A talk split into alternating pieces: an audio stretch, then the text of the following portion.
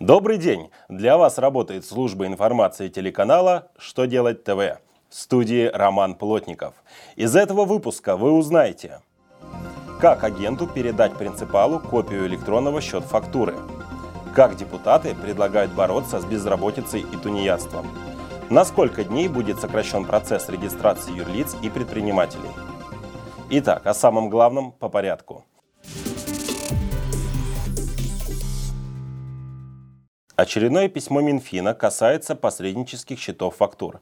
Финансовое ведомство напомнило, что при приобретении товаров для принципала агент должен перевыставить ему счет-фактуру. Вместе с этим документом агенту необходимо передать принципалу заверенную в установленном порядке копию счета фактуры, выставленного агенту-продавцом. Это предусмотрено правило введения журнала полученных и выставленных счетов фактур. Минфин разъяснил, если агент получил от продавца счет-фактуру в электронном виде, то передать принципалу можно экземпляр, распечатанный на бумаге. На копии должна быть отметка о подписании документов квалифицированной электронной подписью.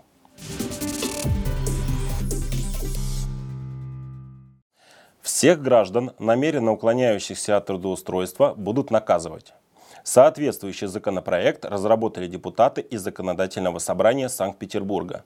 Документ гласит, что россияне, стоящие на учете в Центре занятости, должны будут найти работу за полгода. Вернее, откликнуться на предложенные вакансии. В противном случае безработного будут ждать год исправительных работ. По мнению законотворцев, такой подход снизит количество людей, ведущих маргинальный образ жизни, поможет бороться с серыми зарплатами, заставит всех неработающих россиян встать на учет службы занятости. Тунеядцами не будут считаться инвалиды, граждане до 18 лет, женщины с детьми в возрасте до 14 лет и священнослужители.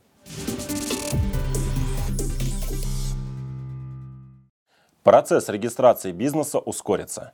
Законопроект об этом внесен в Государственную Думу Российской Федерации.